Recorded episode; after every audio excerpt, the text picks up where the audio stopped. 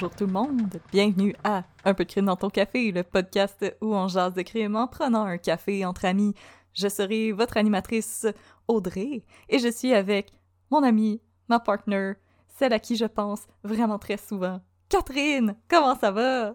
Allô, ça va mal parce qu'on a fini de parler du FLQ pour toujours, mais ça va bien parce que la vie continue. La vie continue et aujourd'hui tu as une nouvelle histoire de crime, un old-timey, si je ne m'abuse.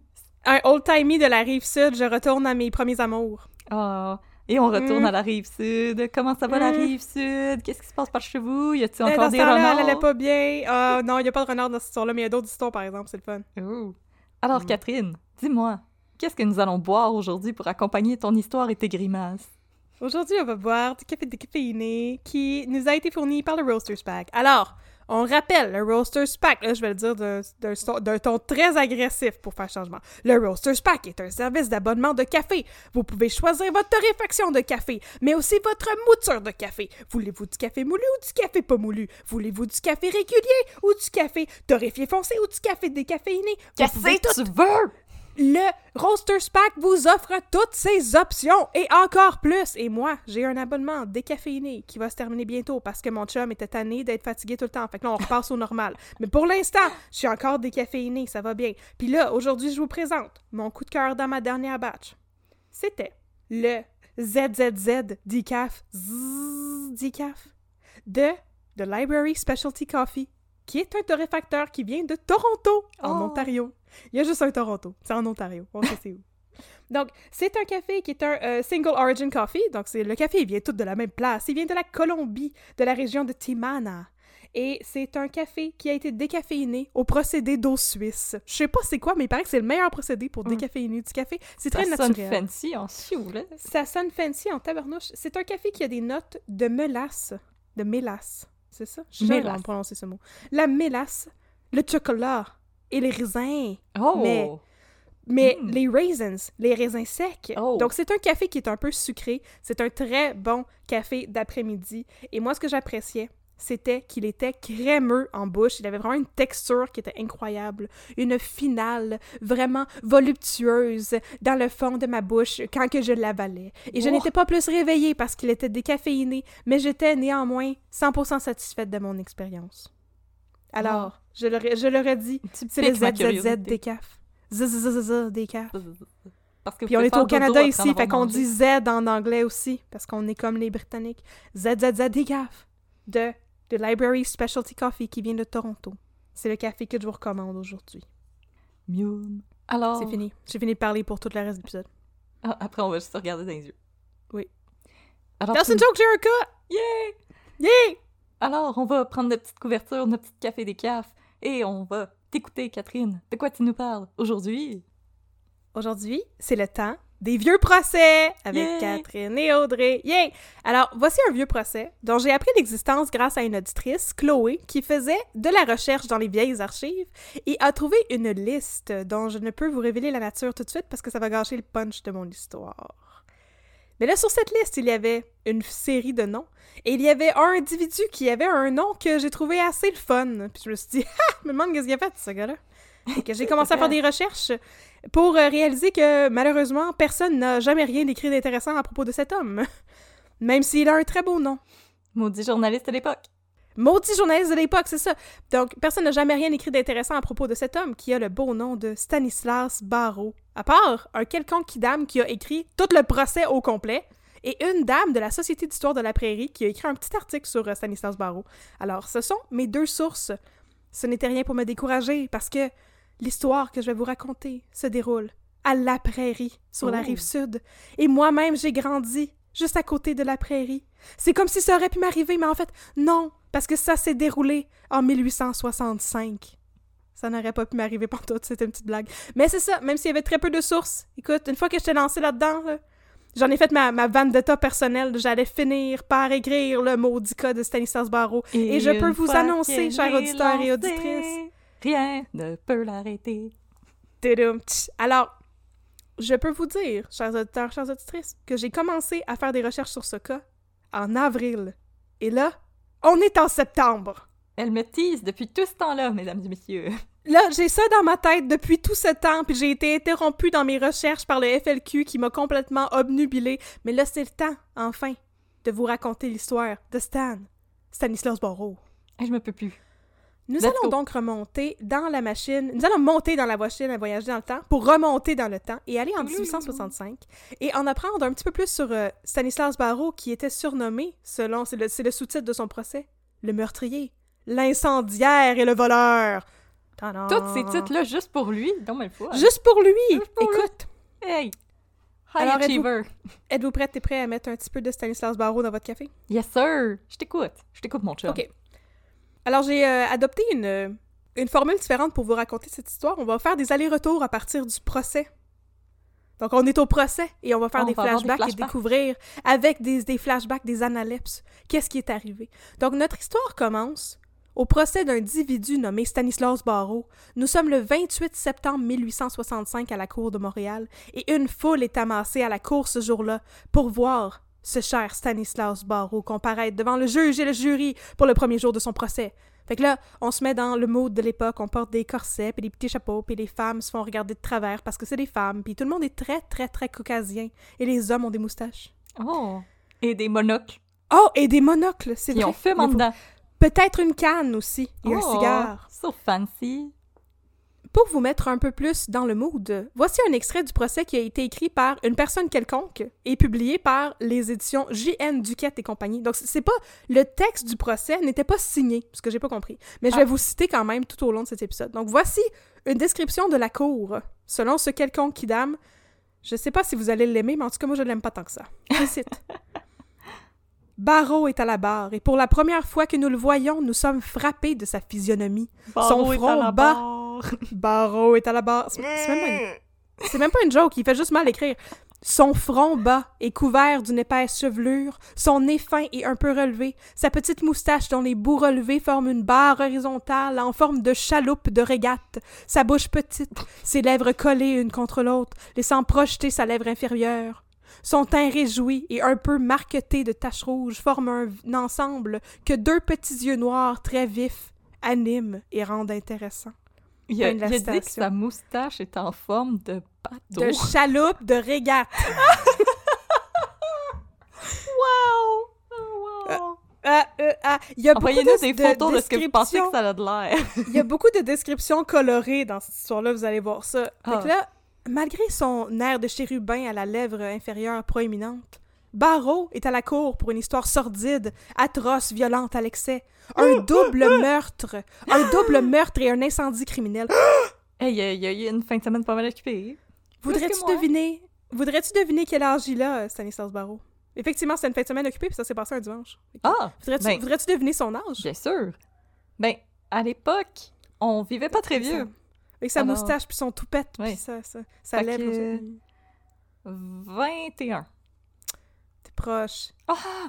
Malgré son nom de vieux monsieur, il me semble Stanislas Barrault, c'est pas super euh, hip Mais and cool. toutes les euh, Francine, Monique et euh, Gisèle de ce Ouais. monde ont déjà eu 18 ans. On était jeunes un jour. Et belles. Écoute, Vous étiez belles, mesdames. Vous l'êtes encore. Vous l'êtes encore. ben oui.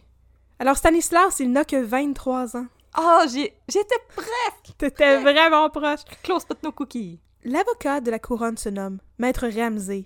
Celui de la défense se nomme Maître Clark. Et les deux sont des spécialistes du niaisage. Et là, ils niaisent pendant très longtemps par rapport à l'assermentation des jurés. Parce que le maître Ramsey, l'avocat de la couronne, veut avoir un jury francophone et Clark veut un jury mixte, francophone et anglophone, parce qu'il parle juste anglais. Là, il y a des femmes en arrière qui sont comme, non, peut-être être le jury, puis ils sont comme, oh my god, fuck off! Oh my god, va-t'en! Qui t'a laissé rentrer dans la pièce? Va me préparer Ah! tes sandwichs. Fait que finalement, c'est le maître Ramsey qui gagne et euh, ben fuck la mixité et les anglophones, ça va être un jury juste francophone pour Stanislas hé, qui était un Le. FLQ qui dit yes! Yes! Le procès peut enfin débuter après ces quelques pages de tatouinage. Alors, maître Ramsey commence par mettre la table. Pourquoi est-ce qu'on est là? Eh bien, voici l'histoire selon l'avocat de la couronne. Le 27 mai 1865, Stanislas Barrault a quitté Montréal pour se rendre dans le comté de la Prairie. Yeah! Il s'en allait. Yeah! Il s'en allait à la chasse, qu'il a dit, et passerait la nuit, on ne sait où. Le lendemain matin, c'était un dimanche. Tout le monde s'en allait à la messe. Pendant que presque tout le monde était en train de communier avec le bon Dieu, Euh, Stanislas Barrault s'est pointé chez un certain monsieur Alexis Moquin. Stanislas Barrault avait vécu toute son enfance à la prairie et entre l'âge de 13 et 17 ans, il avait été un homme engagé sur la ferme d'Alexis Moquin. On aurait dit que Stanislas s'en allait rendre visite à son vieux chum, tu sais. Ton ancien boss, hey! Son ancien boss, hey! Sauf que son ancien boss n'est pas là. En effet, en ce beau dimanche, Alexis Moquin, sa femme Lucie, son fils Casimir et la femme de son fils étaient tous partis à la Casimir. messe. Casimir. Donc Alexis, c'est le plus vieux de la gang, même s'il a un nom plus jeune selon nos standards d'aujourd'hui. Et il y avait son fils Casimir. Et donc, lui, Alexis Moquin, sa femme, son fils et sa belle-fille sont tous partis à la messe. Et avant de partir, Casimir Moquin a confié ses deux petites filles à Marie-Louise Sauvage et Delima Duquette, qui étaient les deux servantes. Marie-Louise. Je sais, Marie-Louise Sauvage, c'est malade. hein. Donc, Marie-Louise. Sauvage, elle avait 30 ans, c'était une vieille peau. Et. Delima Duquette, c'était une petite jeunesse de 14 ans. Oh! Oh! Alors, euh, Casimir part à la, à la messe et confie ses deux petites filles à, aux servantes de la maison. Bon. Alors, euh, tout random, s'est pointé Stanislas Barrault. Sup? Il était, il était tout équipé pour la chasse, muni d'une carabine et d'un pistolet. Il a expliqué qu'il s'en allait à la chasse au gibier dans le coin, peut-être au renard, comme Joseph Ruel. Y, a, y a-tu du gibier à la prairie? Ben, dans ce temps-là, c'était tout des champs. Ouais, c'est vrai. Candiac, ça existait pas. Fait que Non, là, t'as raison. là, Stanislas a demandé à Marie-Louise s'il pouvait rester à déjeuner chez les Moquins. Et Marie-Louise connaissait bien Stanislas. Il avait travaillé à la ferme pendant quatre ans, était très heureuse de le laisser entrer. Et elle s'est empressée de lui servir à manger. Hey, good to see you, buddy. Qu'est-ce que tu Le fais de bon, là? Ça fait cinq ans que t'es parti. Qu'est-ce que t'as fait de bon? Fait que là, de retour au présent, au procès. Là, on a mis la table, tu sais. Mais là, vous allez me dire, c'est bien relax cette histoire. On a littéralement mis la table. Vous allez me dire, c'est bien relax cette histoire, et je suis d'accord avec vous. Mais c'est alors que s'avance pour témoigner une jeune demoiselle, la petite Delima, 14 ans, la servante de la maison. Qu'est-ce qui se passe. Delima? Voici la description qu'en fait l'individu qui a écrit le procès.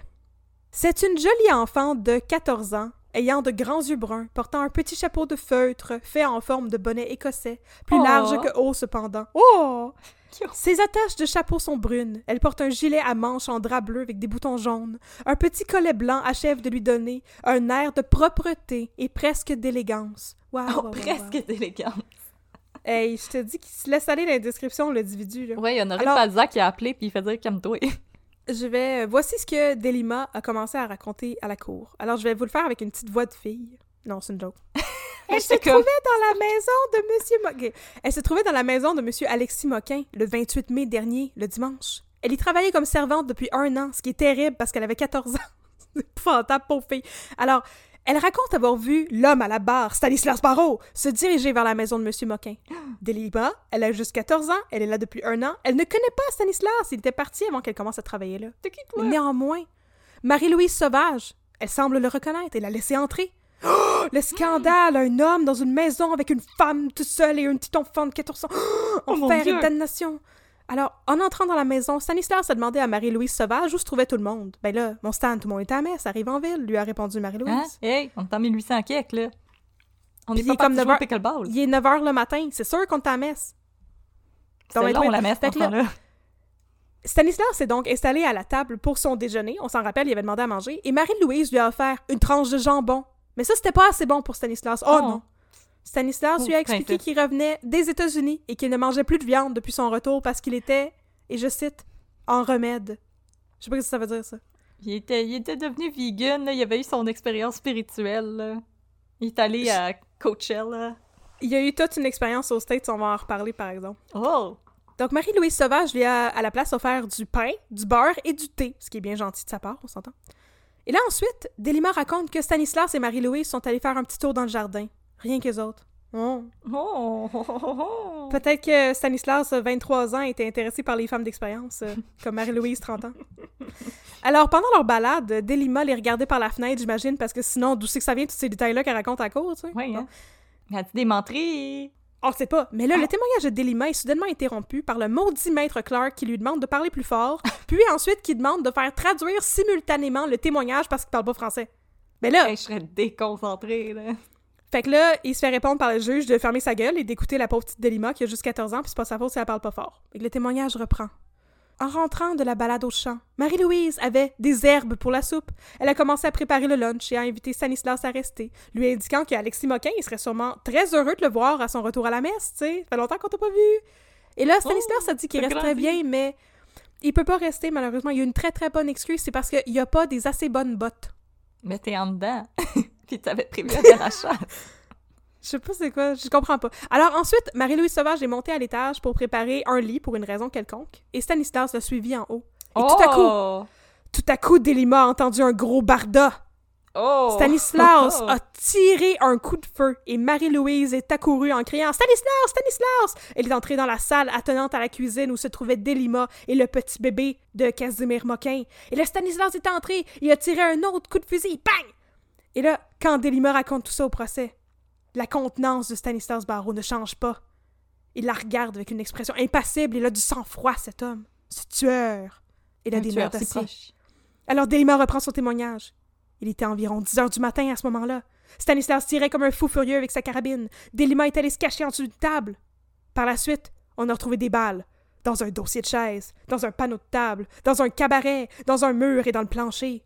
Alors pendant que Stan tirait comme un fou furieux, Delima avait le petit bébé moquin dans ses bras et elle a fermé les yeux en entendant les coups de pistolet. Elle faisait la morte sous la table. Elle a vu Stanislas tirer une couverture pour recouvrir un corps inerte, celui de Marie-Louise. Oh non, Marie-Louise! Et puis, Delima a vu Stanislas craquer une allumette et mettre le feu à la paillasse du lit.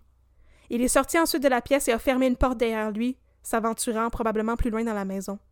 Delima était pétrifiée. Elle a attendu quinze minutes puis s'est relevée, appelant Marie-Louise. Louise Sauvage! Louise Sauvage! Je sais pas pourquoi qu'elle appelait pas Marie, mais c'est pas grave. mais là, Marie-Louise, elle répondait pas.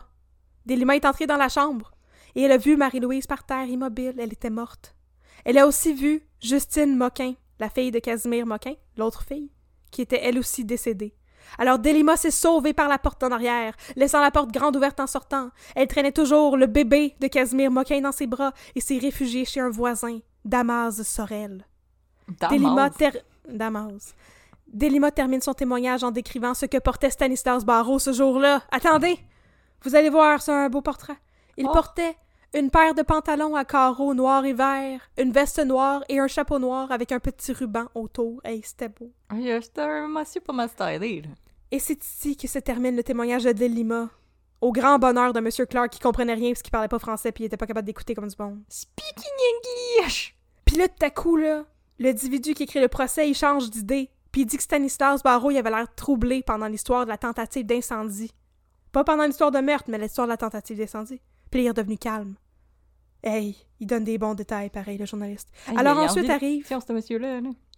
Écoute, alors ensuite arrive le grand connétable Bissonnette, Oh, qui est le meilleur titre au monde. Patrick Bissonnette. Le grand ancêtre. connétable Patrick Bissonnette arrive et il est assermenté et présente au jury des pièces à conviction. Une paire de pantalons avec des carreaux noirs et verts, une veste noire et un chapeau noir avec un petit ruban sur le dos. Il les a obtenus lors de l'arrestation de Stanislas Barreau. Ses vêtements sont, prés- sont présentés au jury et ils, ils correspondent à la description qu'en a faite la petite Delima. Coïncidence? OMG! Je ne pense pas. Je ne pense pas. Par la suite, un homme du nom de Guillaume Guibault est assermenté. Je sais qui. Je sais. Guillaume Guibault. Il raconte que, suite à la fuite de Delima, tous les hommes du voisinage ont été appelés pour aller éteindre l'incendie chez les Moquins. Pendant ce temps-là, Guillaume Guibault, il est allé dans le bois avec des soldats pour chercher Stanislas Barreau. Dans la forêt, il a trouvé une boîte de cire à moustache et 19 balles. Il n'y avait aucune marque distinctive sur les balles, mais Gibault, Guibault, il est convaincu que ce sont les mêmes que celles qu'il a trouvées dans le bois que celles qui vont dans le fusil à Stanislas Barreau. Tu comprends ce que je veux dire? Ouais, ouais, ouais. C'est ça, je l'ai mal dit, mais c'est ça. Correct. Ensuite vient le tour de Casimir Moquin, le fils d'Alexis Moquin. C'est sa fille Justine qui a été tuée par Stanislas Barreau, en plus de Louis Sauvage, Louis Sauvage. Alors Casimir raconte que, quand il est sorti de la messe, son beau-frère est venu lui dire que euh, Louise Sauvage puis la petite Justine étaient mortes puis sa maison était en feu. Ah Ce qui est quand même un- une sortie de messe pas le fun. Non. Fait que là, Casimir s'est rué chez lui et le feu n'était pas encore éteint. Il s'est aventuré à travers la maison en feu et est descendu dans le sous-sol. Et dans le sous-sol se trouvait un coffre qui contenait une boîte en bois qui contenait. C'est comme l'arbre est dans ses feuilles. Donc, il y avait un coffre avec une boîte qui contenait de l'argent et quelques copies de testament. Et le coffre avait été défoncé et la boîte à l'intérieur avait été dérobée. Oh non, ça c'est ça. Il y avait dans la boîte pour environ 500 dollars de louis d'or, de monnaie et d'argent en rouleau. Oh! Mon calculateur d'inflation, il va pas jusqu'à 1865, fait que j'ai pas pu vous dire combien que ça fait. Mais peut-être ce serait environ de 20 000 dollars aujourd'hui. Ça faisait 12 000 en 1914, la date la plus lointaine à laquelle mon calculateur voulait calculer. Fait en tout cas, 500 pièces, à peu près 20 25 000 pièces aujourd'hui. En tout cas, la boîte, la boîte avec l'argent, elle a été retrouvée le lendemain par la mère de Casimir dans la cour. Et bien sûr, parce qu'on est en 1865, le nom des femmes est jamais mentionné, fait que c'est la mère de Casimir. le bord du couvert de la boîte était renfoncé et la boîte ne contenait plus l'argent. Mais là, est-ce qu'on vient de découvrir le motif du crime? Un vol de 500 dollars en louis d'or? Selon Casimir Moquin, c'est possible. Celui-ci explique à la cour que il connaît Stanislas Barrault depuis dix ans. Je le connais. Stanislas demeurait chez un oncle à Casimir et il est venu vivre chez Alexis Moquin, le père de Casimir, pour faire son entretien. Je sais pas c'est quoi. Fait que ça devait être son éducation de jeune homme. il est resté pendant un an. Non, c'est ça. Je vais faire le ménage, là. Il est resté pendant un an. Il est parti. Puis il est revenu pour une couple d'années. Il travaillait comme homme engagé sur la ferme et il y avait euh, bien les 500 dollars du père Moquin dans la maison à cette époque-là. Et Stanislas était au courant de l'existence de la fortune du père Moquin et de son emplacement. L'argent est toujours demeuré dans la même boîte, dans la même chambre. Selon Casimir, c'est impensable que Stanislas n'ait pas été mis au courant parce qu'il a passé plusieurs années là-bas. Ils en parlaient souvent entre eux. Et devant Stanislas Barreau, après tout, ils avaient confiance en lui. Ils ne prenaient pas la peine de se cacher. Alors, le grand connétable Bitsonnette, responsable de l'enquête, va ensuite chercher une pièce à conviction. La maudite boîte d'argent! Oh non! Il s'agit d'un coffre de pain de 12 pouces de long, 7 pouces de large et environ 10 pouces de profondeur. Le bois est teint rouge. Le haut de la paroi où se trouve la serrure est fendu sur toute la largeur. Oh non! Oh, le grand connétable va ensuite chercher l'argent. C'est l'argent qui était en possession de Stanislas lors de son arrestation. Et le grand coup d'étable procède ensuite à présenter à peu près une à une toutes les pièces d'argent. C'était infiniment plate à lire. oh non! Il a aussi expliqué comment chaque pièce avait été. C'est vraiment ça! Oh non! Comme... Non! C'est comme, Monsieur Moquin, reconnaissez-vous cette pièce? Oui, ça ressemble à cinq pièces que mon père possédait. Monsieur Moquin, reconnaissez-vous ça? Oui, ça ressemble à. C'était long! C'était oh! OK, mais là, c'est ça. Il explique aussi comment il les a retracés, puis il y avait un détail qui était intéressant. Ça vaut la peine, je vous le raconte. Quelqu'un a informé le Kunita Bissonnette qu'une certaine femme qui s'appelait Louise Loiseau avait déposé de l'argent à la caisse d'épargne. Mr. Kunita a demandé qu'on lui remette le cash, il allait à la caisse d'épargne. Puis le commis de banque a accepté, puis il a enquêté pour une enquête. Ensuite, il a reçu l'information qu'une certaine Eliza Hunt avait acheté une paire de bottes chez un certain Monsieur Henderson. Alors, Kuneta Bissonnette est allé chez M. Anderson, puis il a demandé à M. Anderson Peux-tu avoir l'argent de cette transaction? On pense que c'est peut-être lié à l'histoire de Stanislas Barreau. Alors, M. Kunetable a fait envoyer un subpénat pour avoir le droit de récupérer l'argent. Et le lien entre Louise Loiseau et Eliza Hunt, on va y revenir un peu plus tard. Mais en tout cas, moi, ça me faisait bien rire qu'il avait, avait servi un subpénat au pauvre vendeur de chaussures pour avoir l'argent. En tout cas, il a réussi à un moment donné à récupérer tout l'argent. Puis il a demandé à peu près une à une à Casimir Moquin s'il reconnaissait les pièces d'argent, puis ils ont toutes reconnues. Et ce fut la pire, euh, la pire journée au tribunal de l'histoire du tribunal. C'était plate à mort. Puis il y avait, il reconnaissait tout, là. Il reconnaissait les types de pièces, puis les traces d'humidité sur les billets, bla bla bla bla bla. OK. Et là, Casimir, il explique ensuite que Stanislas n'a jamais eu à sa connaissance de chicane avec Marie-Louise Sauvage. En fait, ils étaient des amis. Pendant sa deuxième année chez les Moquins, donc quand il avait 14 ans, Barreau avait pogné une maudite grosse grippe et c'est oh Marie-Louise qui l'avait soigné. Oh. Dans ce temps-là, c'est oh. comme dans Jane Austen, ça te prenait trois semaines à lutter pour te remettre d'une grippe, là. Oh. Puis des Et c'est elle qui l'avait soigné. Ah oui, surtout, des saignées. Fait que là, il s'entendait à merveille. Rien ne laissait présager que ce, ce, cher Stan allait péter une fuse et tuer Marie-Louise. Oh non! Les parents de Casimir Moquin, Alexis Moquin puis Madame Chose, qu'on sait pas son nom parce que c'est une femme, confirment ces affirmations. C'est assez répétitif, alors je vais vous épargner les détails, puis on va passer à Rémi Dufresne, le docteur qui vient témoigner. Il a fait une autopsie sur le corps de Marie-Louise Sauvage. Elle avait les cheveux noirs, elle mesurait 5 pieds 2 et semblait en excellente santé. Elle est morte des suites des coups de feu. Dufresne a identifié six trous de balles sur la demoiselle. Quel crime haineux! Tu pourrais juste tirer une balle dans la tête si tu voulais la tuer. Mais non, six! Oh! Elle avait un trou à la joue, un au sein, un au bras, deux dents, le gros du bras droit, et je cite, je- le gros, j'imagine que c'est ton bras, pas ton avant-bras, le gros du bras. Elle avait peut-être des gros bras. Et finalement, elle avait un trou à l'épaule. Et c'est la balle qui a pénétré dans son sein qui, l'a tué parce qu'il a transpercé son poumon et perforé son cœur. Oh non. On, on dirait comme de la poésie, mais c'est comme pas de la poésie. Il est donc d'avis que quiconque a tiré sur Marie-Louise Sauvage est responsable de sa mort. C'est indéniable. Là. Ensuite arrive le témoignage de Edward Enright, un policier. Le lendemain des meurtres, Edward Enright est allé à la prairie avec le chef de police du coin pour commencer à interroger les habitants de la prairie. Stanislas était encore en cavale à ce moment-là. Alors, il a entendu dire, Edward Enright, qu'un des habitants de la prairie s'était fait voler son canot. Hmm. Je l'ai caché dans ma moustache. Ça Dans ma moustache en forme de frégate. Alors, euh, il, c'était une histoire euh, que l'agent Enright avait envie d'élucider. Alors, il a tout de suite enlisté le pauvre bonhomme qui s'était fait voler son canot. Ils ont embarqué dans un autre canot, puis ils ont ramé de la prairie jusqu'à l'île aux Hérons, qui est une île qui se situe dans les rapides de la Chine, à l'ouest de l'île des Sœurs. What? Mais apparemment, c'était comme l'île la plus proche quand ils traversaient. Ok. Fait que le brave policier et le pauvre monsieur se sont rendus là pour voir si le canot dérobé et le dérobeur s'y trouvaient. En vain. Ils ont ensuite ramé jusqu'à Montréal et ont commencé à suivre le rivage jusqu'au pont. Et là, si j'ai bien compris, puisqu'on est en 1865, ça doit être le pont Victoria, qui, dans ce temps-là, s'appelait le pont du Grand Tronc. Big Trunk. Oh!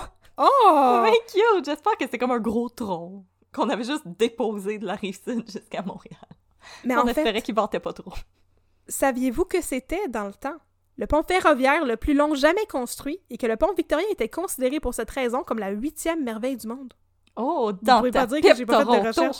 Ah. Fait que c'est ça. Hey, on en apprend des affaires, c'est éducatif, notre affaire. Fait que là, en tout cas, près du pont Victoria du Grand Trunk, ils ont spoté un canot! Fait que là, le pauvre habitant de la prairie a tout de suite dit « Oui, c'est mon canot! » Puis là, il y avait deux petits jeunes qui étaient en train de jouer avec le canot. T'es comme...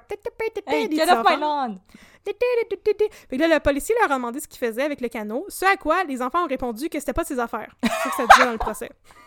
c'est pas de vos affaires, ça! Ah, Fait que là, ça date pas finalement- d'hier que c'était impertinent des petits avant. Hey, non, c'est ça. c'est comme le les enfants dans l'histoire de Mary. Gallagher. Ouais, marche en! Qui- T'es qui, toi? C'est notre canot! Cocu, cocu! Fait que là, finalement, les enfants, ils ont révélé aux policiers qu'ils avaient emprunté le canot à un homme qui correspondait à une photographie de Stanislas Barreau que leur a montré la police.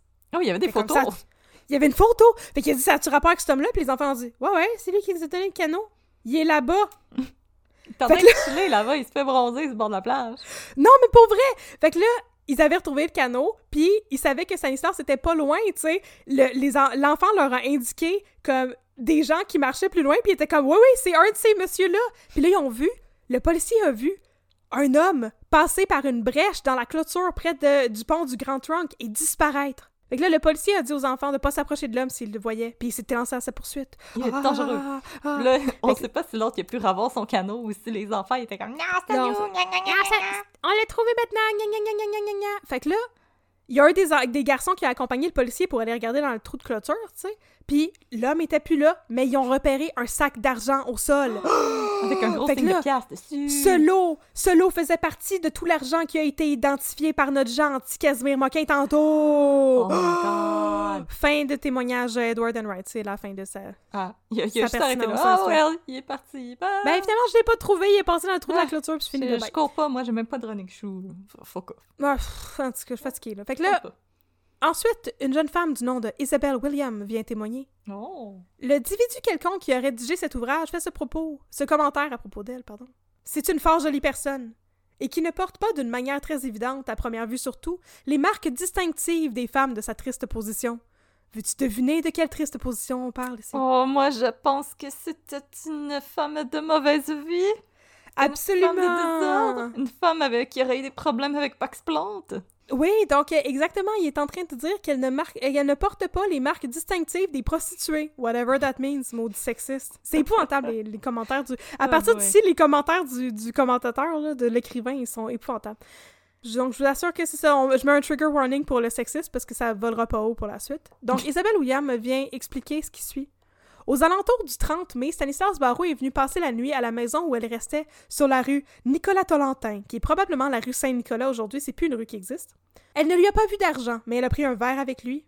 Et là, je cite l'auteur du livre du procès qui écrit Elle regarde Barreau, dit qu'elle le reconnaît, leur regard se rencontre, et une très légère expression de bienveillance se voit sur les visages du témoin et de l'accusé. Oh, de la Ah.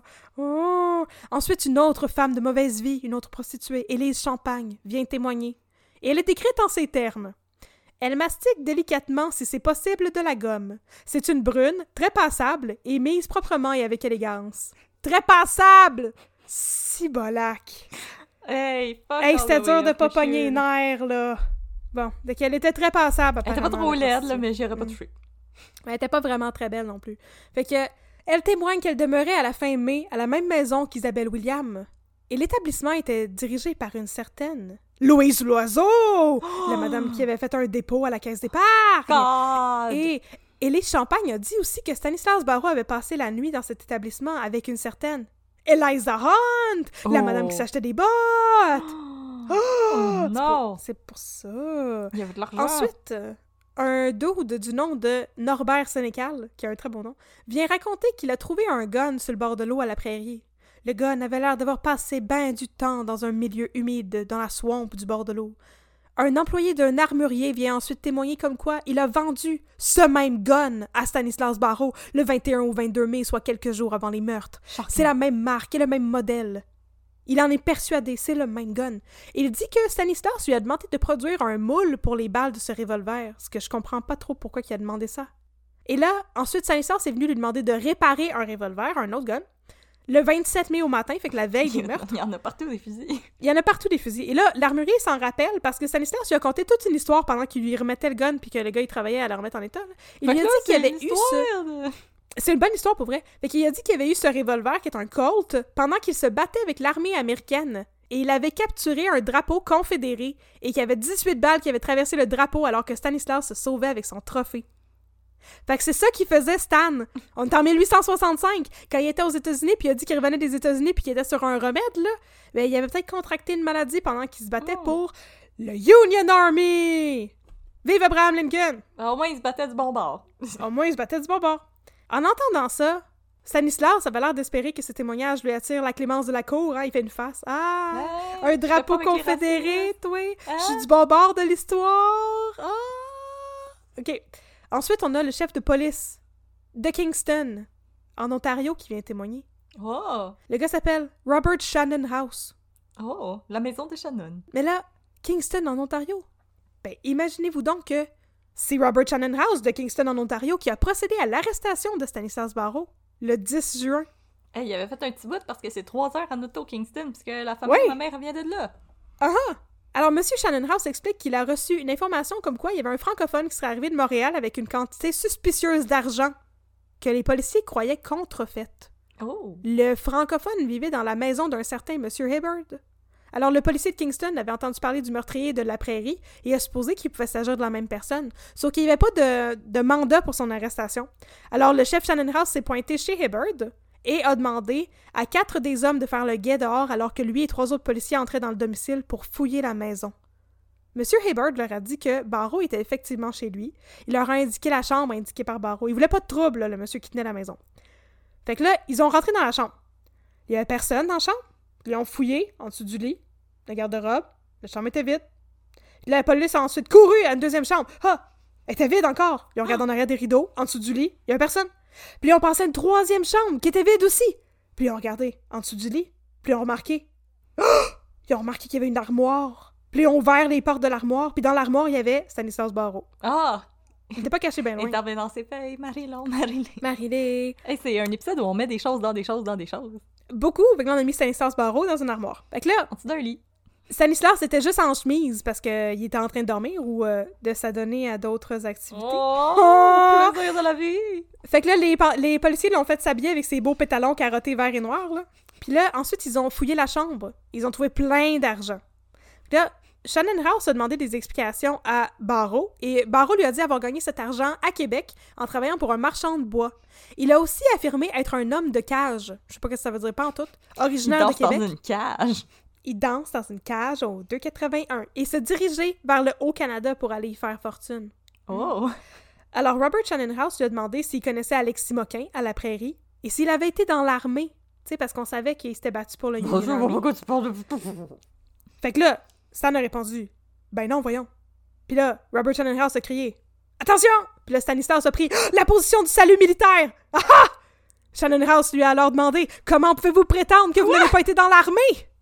Attends, c'était genre un automatisme, là. Ouais, ouais, ouais. Wow! C'était écœurant, Wow! avoue, là. C'est Wow, comme, wow, comme ça qu'il l'a coincé. Ouais, Wow, je Ben suis hot. stunned! voilà. Il l'a coincé comme ça, en, en, en faisant un call to attention, puis l'autre, il s'est placé avec le salut militaire tout de suite. Wow! OK. Hey, Je suis flabbergasted. hey, hey, hey, c'était écœurant. Ce détail-là m'a jeté à terre. J'avais trouvé ça tellement drôle. Fait que là, après ça, Robert Shannonhouse affirme que il n'a jamais parlé du meurtre à Stanislas. C'est plutôt Stanislas qui lui a tout confessé une fois dans le cab de la police. Tout, tout, tout, tout, Hey, tout, parle-moi tout. de ça un après-midi facile. Hey, va on va arriver à la confession plus tard. Ouais, si je suis rentrée, pas de mandat, arrêté un gars qui nous a tout livré, puis après ça, on avait des causes pour l'arrêter pour vrai. Ça tombait, hein? Facile! Fait que là, on va arriver à la confession plus tard, mais Robert Shannonhouse jure que Stanislas Barreau lui a fait toute une grosse confession sans menace ni promesse. C'est juste, juste en même. De même, ça y tentait. Au contraire, dit Shannonhouse, loin de lui l'idée de faire des menaces. Il a plutôt mis Stanislas Barreau en garde. Mais Barreau a répété la même déclaration plusieurs fois. Il était comme, oh, oh, oh, t'es sûr que tu veux nous raconter ça? Puis l'autre a dit, oui, oui, oui, oui, oui, j'ai tué Marie-Louise Sauvage, j'ai tué Justine Moquin, j'ai mis le feu à la maison, blablabla. Et lors de la dernière déclaration de Stanislas Barreau, le recordeur de la ville de Kingston était présent. C'était le gars de la cour, là. Mhm. Comme, comme euh, Pacific Plante qui était recordeur. Fait que là, c'est bien legit, sa confession, on le sait. Alors ensuite vient une série de déclarations qui m'ont bien amusé. La première vient de M. Hibbard, le propriétaire de la maison où Stanislas Barreau a été retrouvé. Hibbard est questionné par la couronne et affirme tenir une taverne sans licence dans laquelle travaillent des filles, mais il veut pas dire il travaille en quoi. Oh, chaque Oh. pas de la comptabilité! Fait que là, la couronne se fâche et lui demande de quitter le box des témoins. Ça va faire, là, répondez à nos questions, Papa. sinon répondez pas bye. Bon. D'autres choses à faire. On a de l'argent à checker. On a de l'argent à checker, là, une scène, deux scènes, trois scènes. Ensuite arrive dans le box une femme qui est surnommée la Belle de Kingston. Oh! Oh ouais, c'est une citation. Elle s'appelle Sarah Dwyer. Est-ce que vous êtes prêts à entendre une autre belle description pleine de male gaze? Let's go, let's go, let's go. Sarah Dwyer, Belle de Kingston, aux proportions assez considérables, mais n'ayant pas l'élégance de ses rivales de Montréal qui ont donné récemment leur témoignage, s'avance dans le box. Fait qu'elle était grosse pis pas aussi belle que les filles de Montréal. Mais c'est la plus belle de Kingston. Haha! Burn Kingston! Je sais pas si c'est Burn Kingston, mais si c'était la belle de Kingston, écoute, moi, peu importe ses proportions, là, à mon Ah, avis, moi, je veux dire, elle était on probablement sait, on pas mal connaît. cute. on, a- on connaît pas ses talents. Mais en tout cas, c'est ça. Moi, son affaire de elle a pas l'élégance de ses rivales de Montréal, là. Hey, bonhomme, là. Hey. Prends ton trou. Bonhomme. bien, j'aimerais bien ça savoir de quoi qu'il avait de l'air, le gars qui a écrit ce maudit procès-là, parce qu'il Ouais. jugeait pas mal le monde. En tout cas, la Dwyer, là, elle est pas mal amusante. Elle a du front autour de la tête. fait que, on lui demande si elle a déjà vu le prisonnier à la barre. Puis là, elle répond Non, j'ai jamais servi à la barre. Fait que là, tout le monde éclate de rire. Puis on lui demande ensuite dans quelle espèce de maison elle demeure? Puis elle répond Dans une maison en pierre. OK. Et euh, Oh. quelle espèce de gens demeurent dans cette maison? De très jolies personnes, répond Sarah Dwyer. Ok, je l'aime. C'est mon personnage Ah, je sais. Moi aussi, je l'aime. Fait qu'elle a tout détourné les questions comme ça. Puis elle demandait, mais qu'est-ce que vous faites dans la maison? Puis elle était comme, je fais du ménage. Puis elle était comme, seulement du ménage? Puis elle dit, mais qu'est-ce qu'il y aurait d'autre à faire dans une maison comme ça? En tout cas, elle était très drôle. Oh, Fait que finalement, elle a été renvoyée. Elle avait rien de pertinent à raconter. J'aime tellement Fait- quand les old-timey travailleuses du sexe rient des procédures Oh. judiciaires comme ça, là, ça me... ça me fait chaud au cœur. J'adore j'en, ça. j'en reviens pas. En tout cas, avec sa personnalité, là, je suis sûre que c'est pas pour rien qu'elle se faisait appeler la Belle de Kingston. Fait que là, pour clore le procès, on va parler de la confession de Stanislas. Qu'est-ce qu'il a confessé exactement? Là, Quoi? il a fait une confession à M. Shannonhouse, mais après ça, une autre au grand connétable Bissonnette. Les voici compilés ensemble. Best of. Stan était parti pour la chasse. Il a traversé à la prairie le samedi à 4 heures par bateau. Il s'est rendu à la maison de M. Moquin et il s'est caché dans la grange pour dormir pour la nuit là-bas, mais sans dire à personne qui était là. Fait que là, le lendemain, il a vu M. Moquin et toute sa famille quitter pour aller à l'église. Puis, après ça, Stanislas est allé cogner à la porte. Il a demandé à manger. Puis là, il a dit à Marie-Louise Sauvage qui était fatiguée, fait qu'elle est montée à l'étage pour lui préparer un lit, et il l'a suivi en lui disant qu'il était maître de la maison, et puis il l'a tué, ainsi que la plus vieille fille Moquin. Il n'avait pas l'intention de tuer le bébé Moquin, par exemple, ni Delima, ça il l'a précisé. Too much, too much. Ensuite, il est allé à la chambre de M. Moquin pour défoncer le coffre et lui voler sa boîte de cash. Il a ensuite mis le feu à la maison et s'est sauvé. Il a acheté son revolver parce qu'il était vide. Comme dans les films Si- d'action. Ouais, c'est ça. C'est comme. C'est un peu étrange, ça, parce qu'il a dit qu'il a acheté son revolver, puis selon le Kunita Bissonnette, Stanislas aurait dit que si le gun avait été plein, il se serait probablement tué avec. Ce qui était un peu bizarre comme statement. En tout cas, Stan lui a aussi dit qu'il avait perdu la tête au moment des meurtres et qu'il avait quitté la maison sans trop savoir où il allait. Il a volé un canot, il a ramé jusqu'à Montréal et s'est caché dans le voisinage de la berge pendant une journée. Puis ensuite, il est allé au barbier sur la rue McGill pour se faire faire un makeover et se faire raser la moustache. Makeover, Et makeover. Et puis, il s'est fait conduire à la maison de prostitution de Louise Doiseau. Et le lendemain, il, était est tout parti. beau, là. Il était rendu tout beau avec une petite coupe de cheveux. Et le lendemain, il est parti pour Lancaster, puis pour Kingston. Fait que là, il a vu l'histoire dans les journaux, le, comme, le lendemain, quand il partait pour Lancaster. Et il a décidé que c'était pas sage de rester à Montréal, tu sais. Fait qu'il a essayé de se cacher chez des amis jusqu'à temps qu'il puisse trouver une manière de se rendre à Lancaster. Mais tout le monde a refusé de l'héberger. Donc, il a Ah, commencé à faire son maudite chemin tout seul. Ouais, c'est ça. Fait qu'il aurait, il aurait mis comme se terrer là un peu pour que la poussière retombe, puis après ça, se sauver, mais il pouvait pas. Fait qu'il a commencé à faire son chemin vers Lancaster, à South Glengarry, en Ontario. Il marchait la nuit, il dormait le jour. Puis quand il est arrivé à Lancaster, il a pris un char pour Kingston. C'est là qu'il a trouvé une place dans la maison de M. Hibbard. Et là-bas, il a appris qu'un jeune Canadien était recherché pour meurtre. Alors il s'est caché dans une autre chambre quand la police est arrivée. Et M. Shannonhouse l'a arrêté. Ah. Alors, And the rest is history. et là, on va le rappeler, là, ça c'est ce que le grand connétable et le policier de Kingston prétendent que Stanislas Barrault a confessé de lui-même sans avoir été menacé. En tout cas, on pourra faire des faces dubitatives et aussi en douter un peu. Fait à la fin du procès, les jurés se retirent dans leur chambre de délibération. Ils délibèrent pendant 45 minutes et reviennent en apportant un verdict. De quoi? Je te le demande. Coupable. De culpabilité. Mais là, les jurés recommandent quand même Stanislas à la clémence de la cour. Pour quelle raison demande le juge.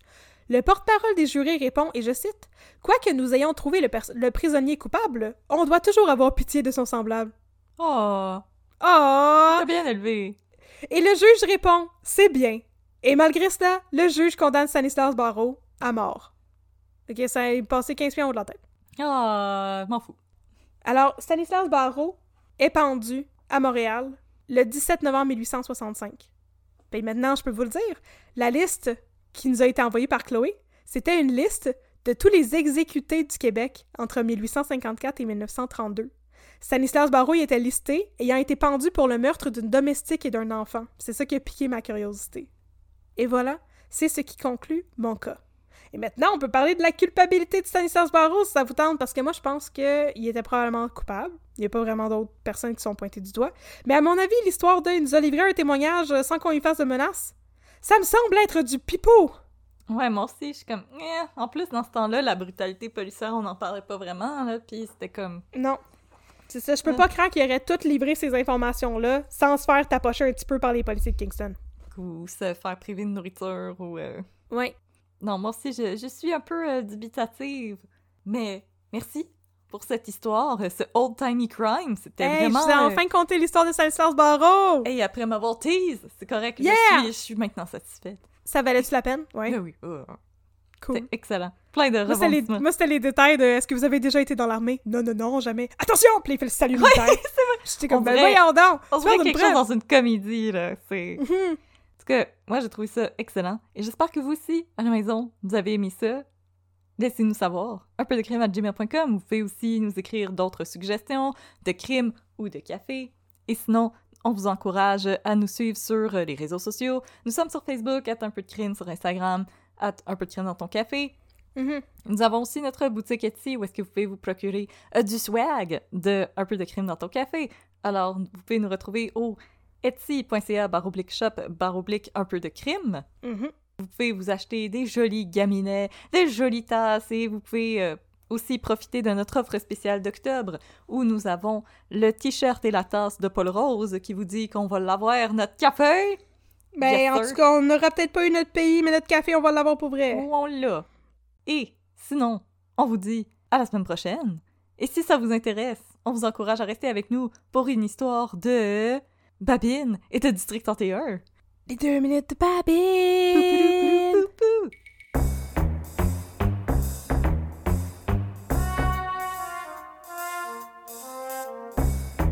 Alright, partner. J'espère que, Ouais. que t'es bien assis, parce que là, j'ai une histoire euh, assez... euh, Ouais. assez intense pour toi, là. J'étais encore dans ma berceuse, ça va bien. Vas-y fort. Ouais, je vais y aller fort parce que ça fait fort. Fait que c'est l'histoire de Poupou qui se rend au centre de détention avec Stéphanie Marlowe pour récupérer un échantillon d'ADN de Sean Davis. Sean Davis, on l'a déjà Oh vu dans la première saison. Il avait déjà été arrêté par Magali Lépine-Blondeau pour... euh, ouais, dans l'histoire de la, de la pauvre petite fille chose, là, Madame Chose qui faisait de la prostitution juvénile, m'en rappelle. C'est ça. Il avait déjà été arrêté pour ça, puis pour une raison quelconque, euh, il a été libéré apparemment. Mais là, il se fait réarrêter, puis là, cette fois-là, ça se passera pas de même, là. Parce que là, là, Oh! oh que non, là, tout le monde est là-dessus. Alors, il s'est fait arrêter pour euh, distribution et production de pornographie juvénile et meurtre! Parce qu'il a tué la Oh, personne ça, qui filmait ses films. Et euh, la dame avec qui il faisait la prostitution juvénile dans les premières saisons de District 31. Non!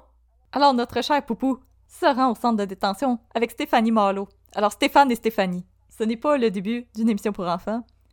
Et j'espère Ah. que les writers de District 31, quand ils ont créé le personnage de Stéphanie Marlowe, la première fois qu'elle a eu une scène avec Stéphane Pouliot, ils ont fait Ah, Simone. Oh, oh De non, là, il y avait pas l'importance- d'autres noms qui existaient. De Non, là ah. l'importance de vous faire des fiches de personnages. Peut-être qu'il y en a, on le sait pas. Écoute. Donc, ils se rendent au centre de détention pour prendre un échantillon d'ADN pour confirmer qu'il était bel et bien sur les scènes du crime. Oui. Et là, Poupou lui donne l'acte d'accusation et lui dit Tu peux le lire, tu peux en faire des copies, j'en ai rien à foutre. Anyway, t'es ici pis tu sors pas, mon grand. Ha ha ha, c'est moi qui ai gagné. Et là, Stéphanie Marlowe lui dit Et moi, je vais prendre un échantillon d'ADN, alors euh, monsieur, euh, ouvrez la bouche. Et là, notre dégueulasse dit Ouvre la bouche, chérie, m'a t'en donné de la salive. Alors Stéphanie Marlowe se lève avec son gros Q-tip et s'approche de lui. Puis là, le monsieur, il dit J'aime pas ça, et. Parce qu'il est tweet. Puis là, Stéphanie Marlowe, elle dit Non, non, non, c'est pas une piqûre, c'est juste un petit Q-tip. Puis là, le monsieur, il se lève, il l'attrape par la gorge, puis il avance la table. Non! Mais n'ayez crainte, parce que Stéphane Pouliot devient super poupou. Super poupou! Fait que, il attrape notre méchant par le cou avec ses beaux bras musclés. Oh! Avec ses gros serre. bras. Dans le gros du bras. Ouais. Puis là, il serre. Puis là, les, les agents correctionnels, ils arrivent, mais pas de stress parce que Poupou, il est là. Puis il tient, le monsieur. Puis là, notre maudit tout croche. Puis notre maudit chanceux, il s'endort dans les bras de Stéphane. Oh! Mais là, là, les aventures, ils finissent pas là. Parce que Stéphane et Stéphanie, ils retournent au district, tu sais, c'est là qu'ils travaillent. Ouais. Puis là, on voit que Stéphanie est ébranlée. Puis là, Gabrielle, elle la voit. Puis elle dit « Oh, ça va-tu? » Puis elle dit « Ben, il m'a sauté à la gorge. » Puis là, Gabrielle est fâchée de savoir qu'il était pas menotté. Le méchant qui a tué deux personnes. Ben, Là, effectivement, Stéphane. il est dangereux. Stéphane, qui est beaucoup trop casual pour quelqu'un qui vient de péter la gueule à quelqu'un, il est comme à côté au comptoir, puis il est comme « Ben là, c'était pas, c'était pas Yannick Dubeau, là, les nerfs, hein? » Mais là, comme qu'il dit ça, entre-temps, Babine et Jean-Loup, il avait été arrêté le goon de notre pédophile. Non. Puis le goon du pédophile, là, ma fille, c'est genre Nick Romano, mais trois Nick Romano de large, puis un demi-Nick Romano sur ses épaules.